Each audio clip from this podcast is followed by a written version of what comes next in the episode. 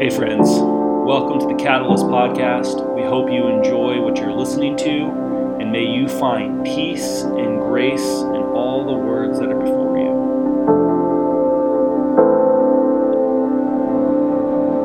A rumbling of p- paper going on in the background because I'm flipping papers around. There you go. Now you know the ins and outs of how put together and dialed in this church is. Uh, so last week we looked at the passage of how Jesus was interacting with the Pharisees. The Pharisees are these highly religious uh, people. They were leaders in their community, uh, Jewish leaders, and these Pharisees in particular showed up from Jerusalem. And they were kind of looking for ways to see what God, what, what Jesus was doing, if Jesus was doing anything appropriate or if he needed to be called out. Jesus was not having his students, his disciples, wash their hands as the tradition said they should. And, uh, and the Pharisees were very upset about that.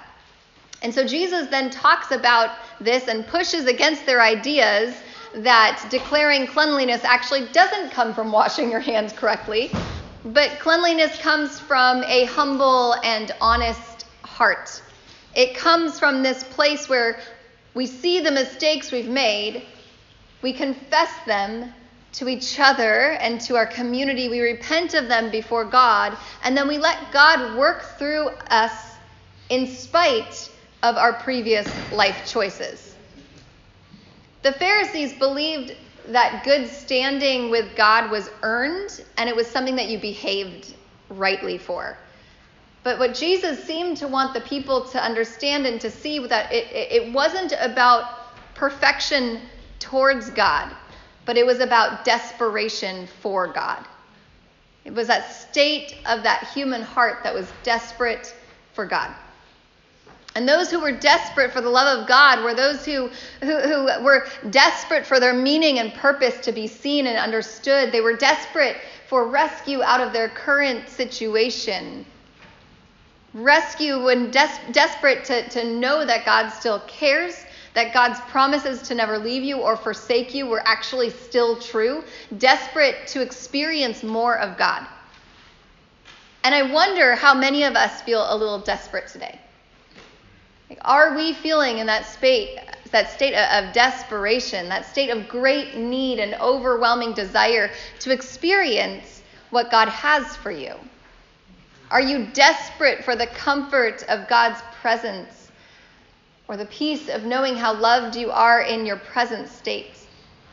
Are you persistent in that desperation and seeking God because you know that God has more for you and you are demanding to experience that more? Today's passage that we're going to look at is about a woman who is annoyingly persistent towards Jesus because she was desperate. She didn't back down. She didn't give up.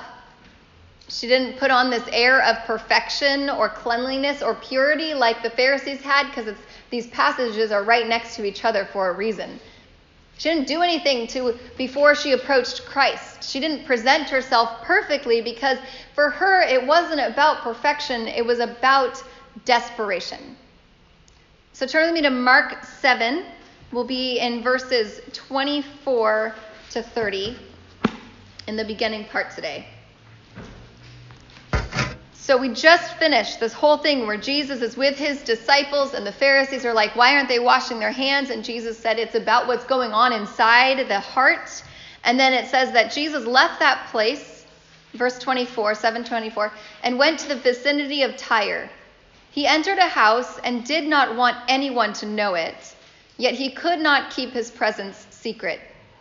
In fact, as soon as she heard about him, a woman whose little daughter was possessed by an impure spirit came and fell at his feet.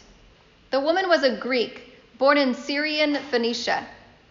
She begged Jesus to drive the demon out of her daughter. First, let the children eat all they want, he told her, for it is not right to take the children's bread and toss it to the dogs. Lord, she replied, even dogs under the table eat the children's crumbs. Then he told her, For such a reply you may go. The demon has left your daughter. She went home and found her child lying on the bed and the demon gone. Okay. this passage makes me so uncomfortable because it seems very uncharacteristic of Jesus, right? It's like like when Jesus curses that poor fig tree that withers and dies, and you're like, what did the fig tree do to deserve that? Or when he goes ballistic in the temple. All those things have meaning we're not going to get into today, but it feels like in this passage, Jesus is kind of breaking character from his peace loving, gentle, bring the children unto me, and surrounded by ponies and rainbows. And he's wearing some sort of beauty pageant sash, and his hair's flowing behind him, and he just looks so comforting and kind.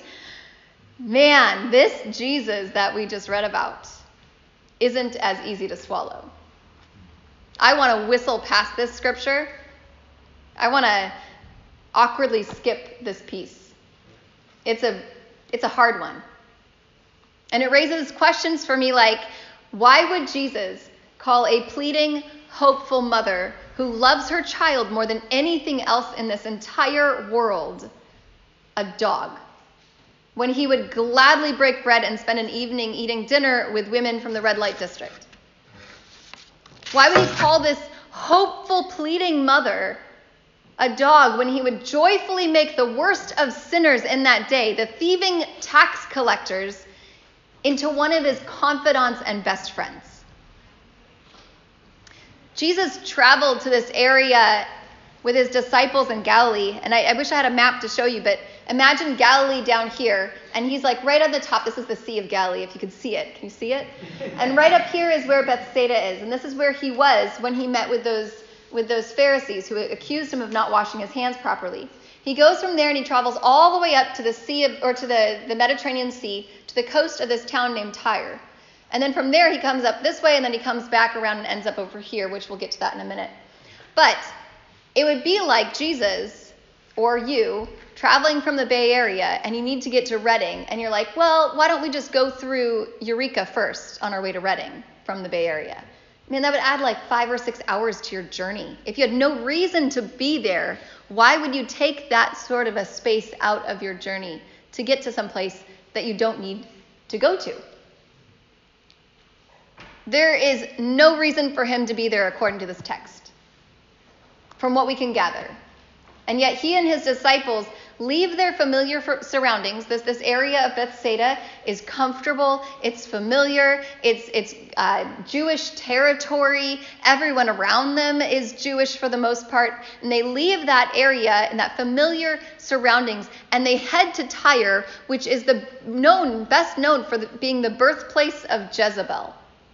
And Jezebel was this Canaanite woman who married a Jewish king named Ahab. Some of you remember those stories in the Old Testament. And her influence toward the Canaanite ways of idol worship towards this idol called Baal or Baal. This, this idol that they worshiped was a god who demanded infant sacrifice and had very sexually exploitative type of worship towards people. It, this town represented the evil that Jezebel was known for. That is what resided there. And by the way, I've heard a lot of people use the name Jezebel. I don't know if you've experienced this, but use the name Jezebel as an insult to women. Yeah, women who stand up for themselves or women who might preach the gospel like me. uh, I, have seen it where Christian women who are supposed to traditionally take that submissive role in home and church, never allowed to even read the scripture in the church or lead or preach or teach men. Regardless of that, I don't think Jezebel is meant to be used as a slur or whispered about as a woman who might not fit that traditional mold. I, I think that Jezebel is a product of her environment. Yes. Yeah. Her name actually means Baal worshiper. She was living into who she was called from the very beginning.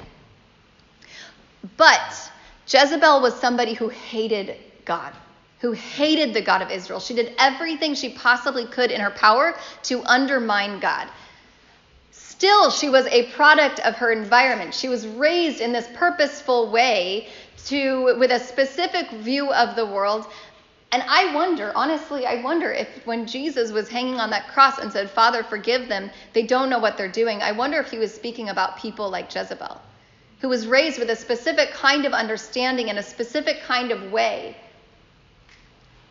Jezebel never had a change of heart. When Jesus was talking to the Pharisees about washing their hands, but he's saying it's about your heart, Jezebel never experienced that change of heart and mercy. It's a difficult lens to view her through as the Father forgive them, that, that change of grace through grace and mercy. But I think the point is, is that the grace and mercy of God goes all the way to Tyre, where it's commonly known that people who have been there, who live there, who come from there, are out of the purposes of God. This is where evil was born. Nothing good could come out of there. This is where the dogs of society lived. Some scholars believe that Gentiles or non Jews, most of us in this room are Gentiles because we're not Jewish, uh, they were commonly called dogs during this time. And I'm sure it was offensive. I, it, was, it was also probably a fairly common language among the Jews. I don't want us to get caught up on that terminology today. I think sometimes when we read this passage, we're just like, well, why would Jesus say something so offensive? I think it's important to ask that question, but there's a deeper undercurrent that's happening here than the seemingly offensive word. And what I want us to focus on today is when he says here in verse 27 For it is not right to take the children's bread and toss it to the dogs.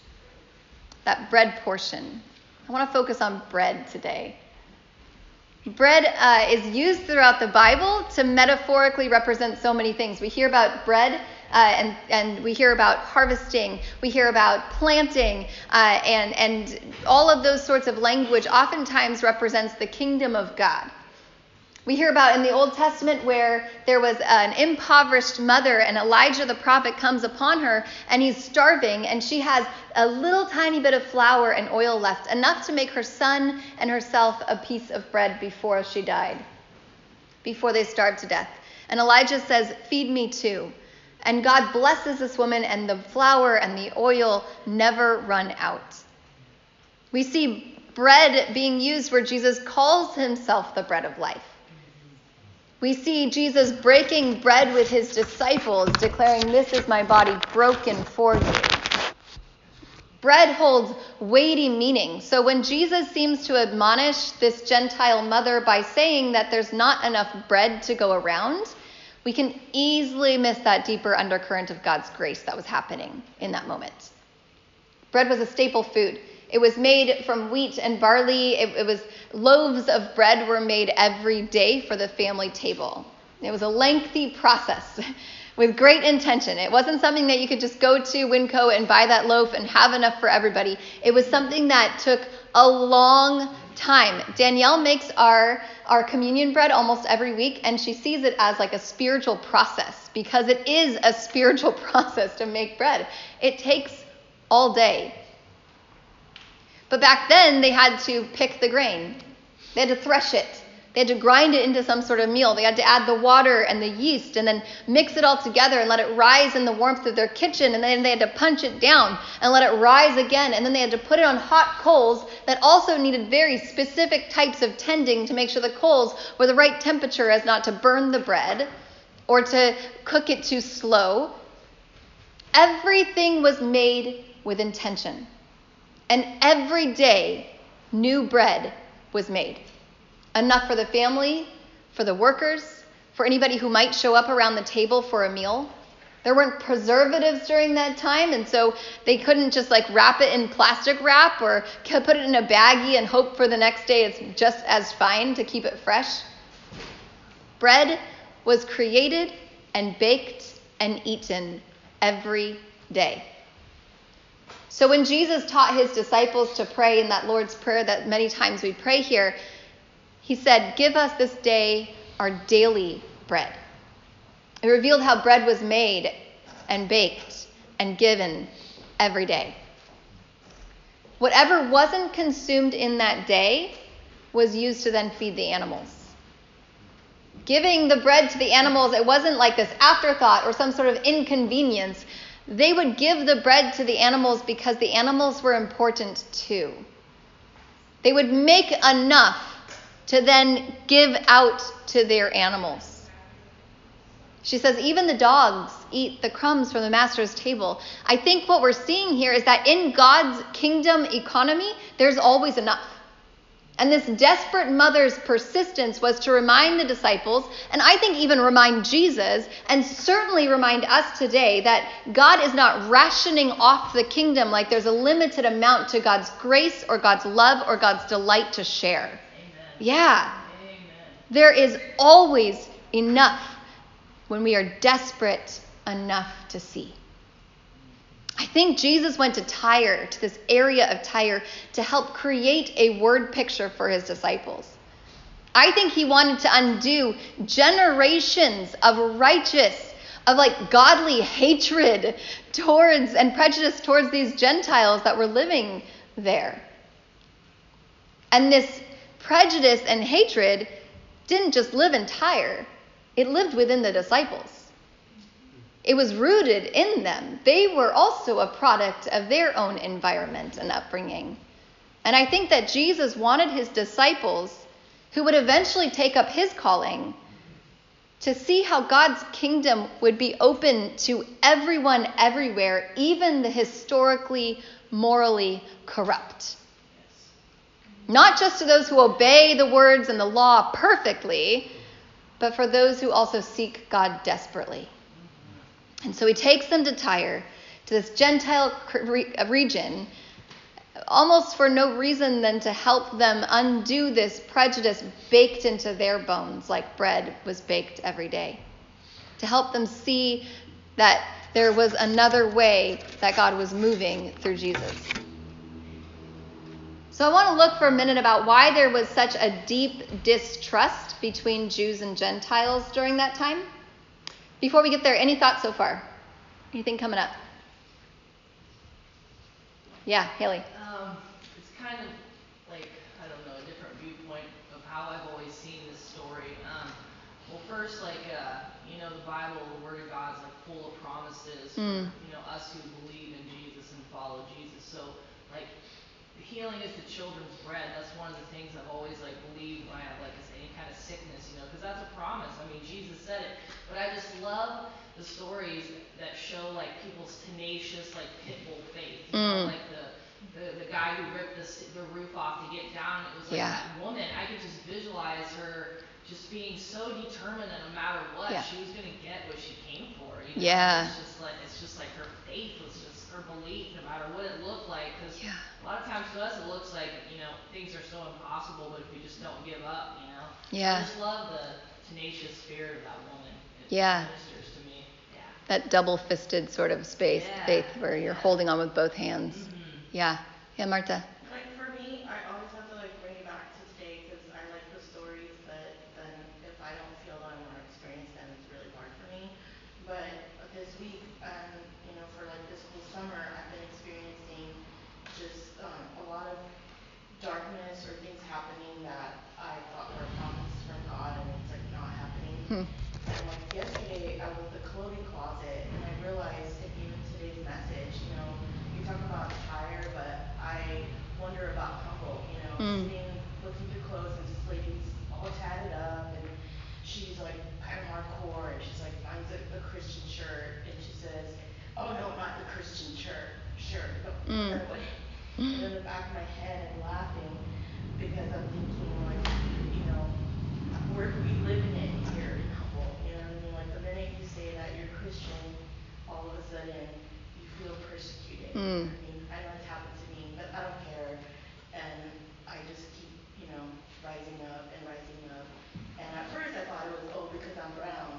Mm. Now I know it's because I have the spirit of Jesus. Right. conversely, you know, I've met other people in my midst, you know, as I'm going about my day that are Christian, and they're like, no, stick to your faith, stick to your faith the whole week, you know. So they're being like that woman. I'm being like that woman, like, no, I'm not going to be afraid of people that, you know, are afraid of my faith and yeah. who I am. And even my teacher told me, she says, stop talking about who you are, just be that. And I thought, oh my God, mm. hello. Yeah, that's good.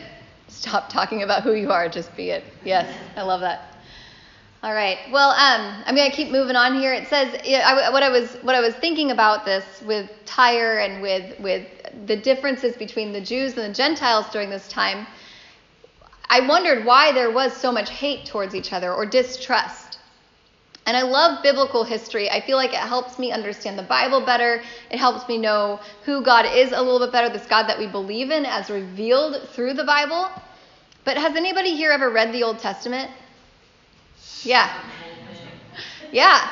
Yeah, it's um that overarching storyline of the Old Testament. The overarching storyline is actually really beautiful and true, but but the those, those specific stories that you read in there, the ones that like really you remember very well, were they like super uplifting for you and encouraging? Some of them are, but man, some of them they're gnarly. There's some crazy stuff in the stories in the Old Testament. Like the the story of Jericho. If y'all remember, we're like Joshua fought the battle of Jericho, and the walls came tumbling down. And we made it into like this really great celebrative thing in Sunday school where where the walls come down and everybody's happy and they're like throwing a parade.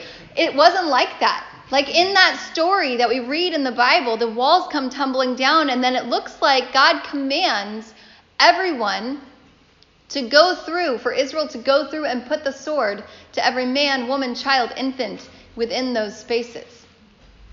Man, this is in the name of God, portraying God as this warrior God. Or the story of the judge Jephthah. I don't know if you know about this one. This is where Jephthah made a vow to God that whoever walked through his door next, he would put to death. He would sacrifice to God so that way the Israelites might win a battle against the Gentile Ammonites, and his daughter walked through that door. And he sacrificed, he killed his daughter for God. All because Israel believed that to obey God meant to kill the Gentiles around them.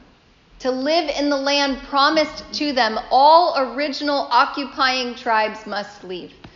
To be faithful to God and not fall prey to idol worship, the Gentiles around them had to be killed.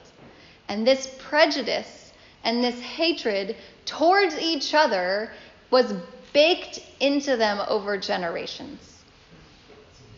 But when we look through the Old Testament through the eyes of Christ, when we as Christians, as Christians, we are we look at the Bible through something called a Christocentric lens. It means that we're looking through all the passages of Scripture through the lens of Christ as God in flesh, Jesus Christ. So Jesus reveals who God actually is. If we believe that Christ is God in flesh, then we will not we will begin to not see a God of hatred ready to smite the enemies, but a God of love willing to make a way when it seemed like there was no way to be had. And when we read these ancient stories and we view God as revealed through Jesus, what I see is that these stories do not contain the last word of God.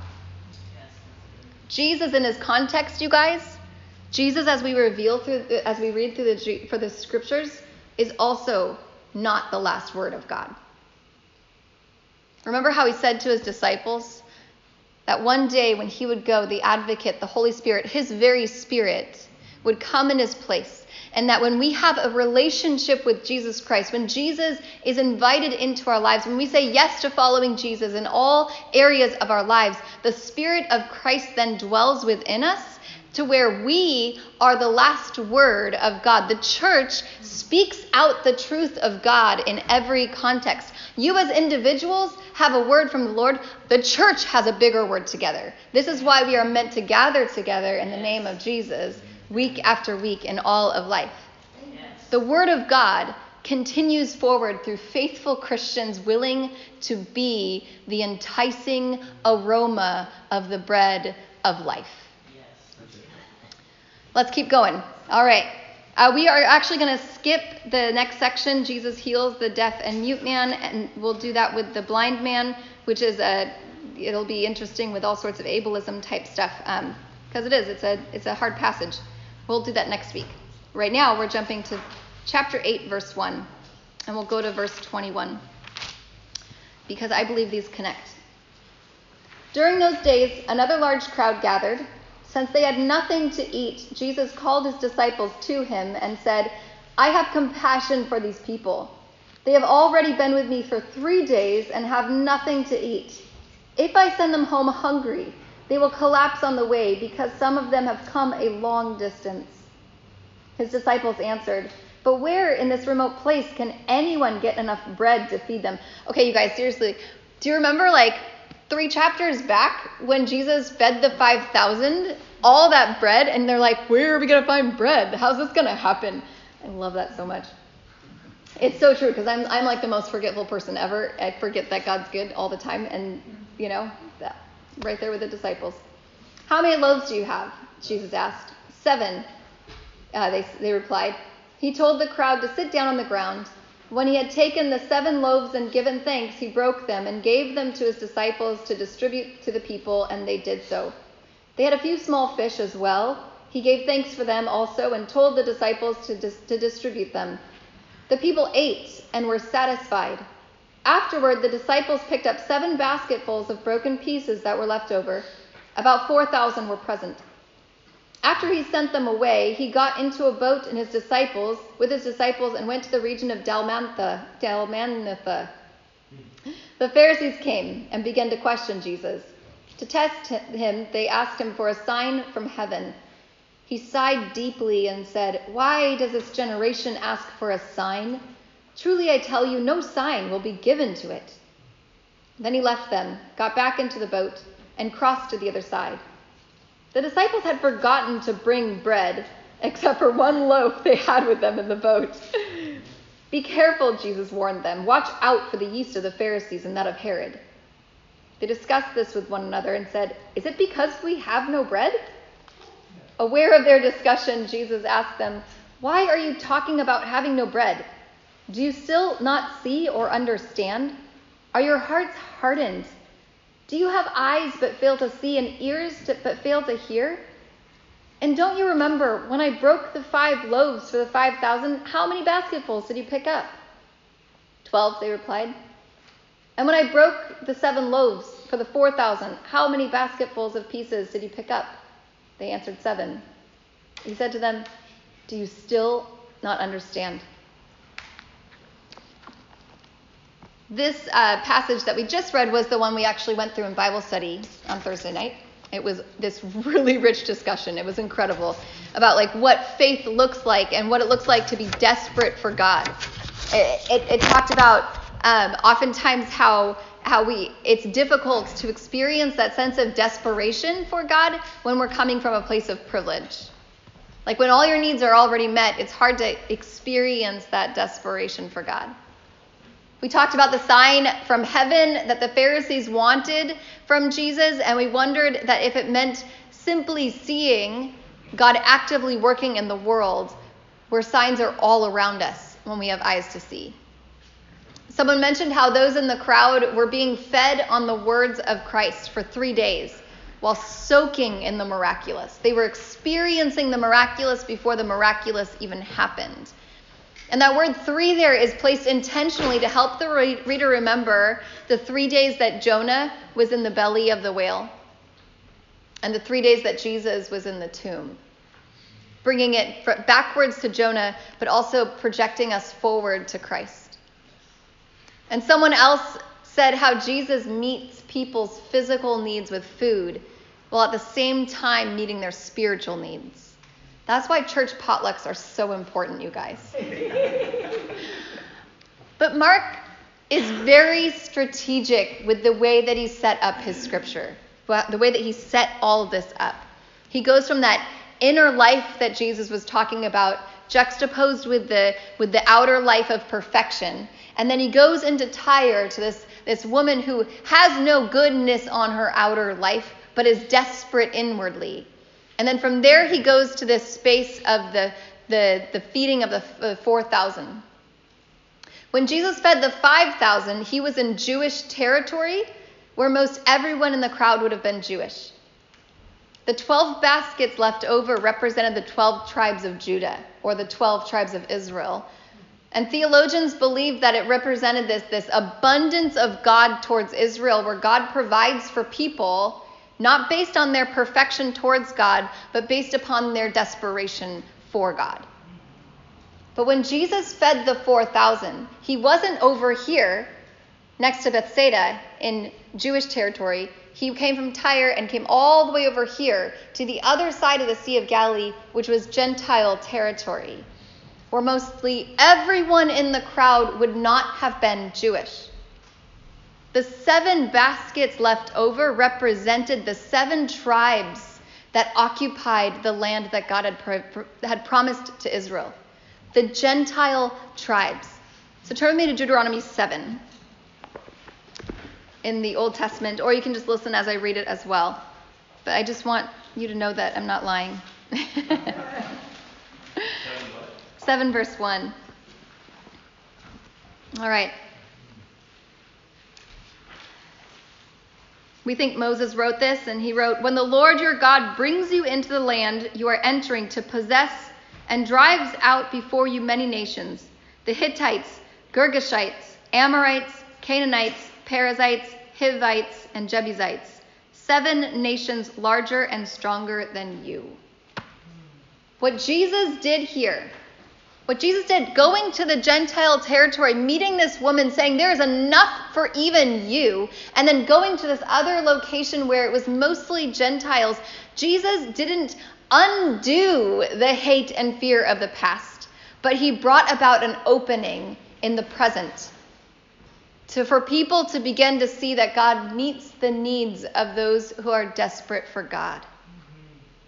The stories in the Old Testament pages, the things that we read that are disturbing and difficult in so many ways, I believe they are included in the canon to reveal the story of humanity, like our need for the God of peace and grace. And they remind us how quickly we see the worst in other people that are different than us. They remind us how quickly we stop trusting in God's provision or how quickly we, we are to believe that we're better than or more deserving than another person. They remind us that God can't be boxed into some sort of place by saying that God is only for this kind of people because when we see in the Old Testament, what we see is the storyline of Christ includes Rahab the Canaanite, it includes Ruth the Moabite in his storyline. We find a God willing to go leaps and bounds to save the Assyrians, who were so much worse than the Canaanites, through Jonah. We read of God imploring Israel to care for the foreigner in her midst to live lives marked by mercy, justice, peace, and humility for all people. The good news, the good news is that God's in God's kingdom there is enough bread to go around where everyone will eat and be satisfied. The good news is that no matter what your history is, or the wrongs you have done, or the wrongs that have been done to you, those generational lines that determine how you see yourself isn't the last word about yourself. The good news is that Jesus will always travel out of the way to encounter the one willing to persist, the one desperate for something that seems out of their reach. So may we be so focused on Christ. May there be this constant persistence within us as a church and as individuals towards Jesus and his open and inviting presence. That perfection towards God doesn't guide us, but desperation for God does. May you be so desperate for the love of God. May you be so desperate for God's guidance and purpose. May you be so desperate for Jesus, for the bread of life, who invites you into this life giving relationship with the Father who always satisfies even in the midst of life's chaos, and who is more than enough for everyone. Let's pray. Jesus, God, we thank you for the reminder of, of what bread is for us. That this simple meal that we'll take in a moment through communion, this, this bread of life, that we get to consume all that you represent into our lives once again. Lord, we thank you that you are a God of abundance that you are a God of goodness, but it is not simply for one person or one people, it is for all people. So may we never hoard or keep or take, but may we be people who get enough so we can give. May we be people who are open to being used by you, where you pour your life into us so we can pour our life back out. May you use us, God, as a conduit of your grace for all people, the people we may even have prejudice towards. May you break our hearts for what breaks yours. It is for your glory that we pray these things. Amen. Amen. So every week we uh, go into a time of response. We go into God's word because we know that God, God's word changes people and reveals things that are within us that we have not seen or we refuse to see. so we go into God's word and then we allow time to respond to God's word. We respond through singing songs together, we respond through worship, through uh, communion, we respond through prayer. It's our time just to be aware of God's presence, to turn our attention back to the Lord. And then we'll close our time with a blessing. We stand all together in a, in a circle and we'll close off that way. Let's worship Jesus together.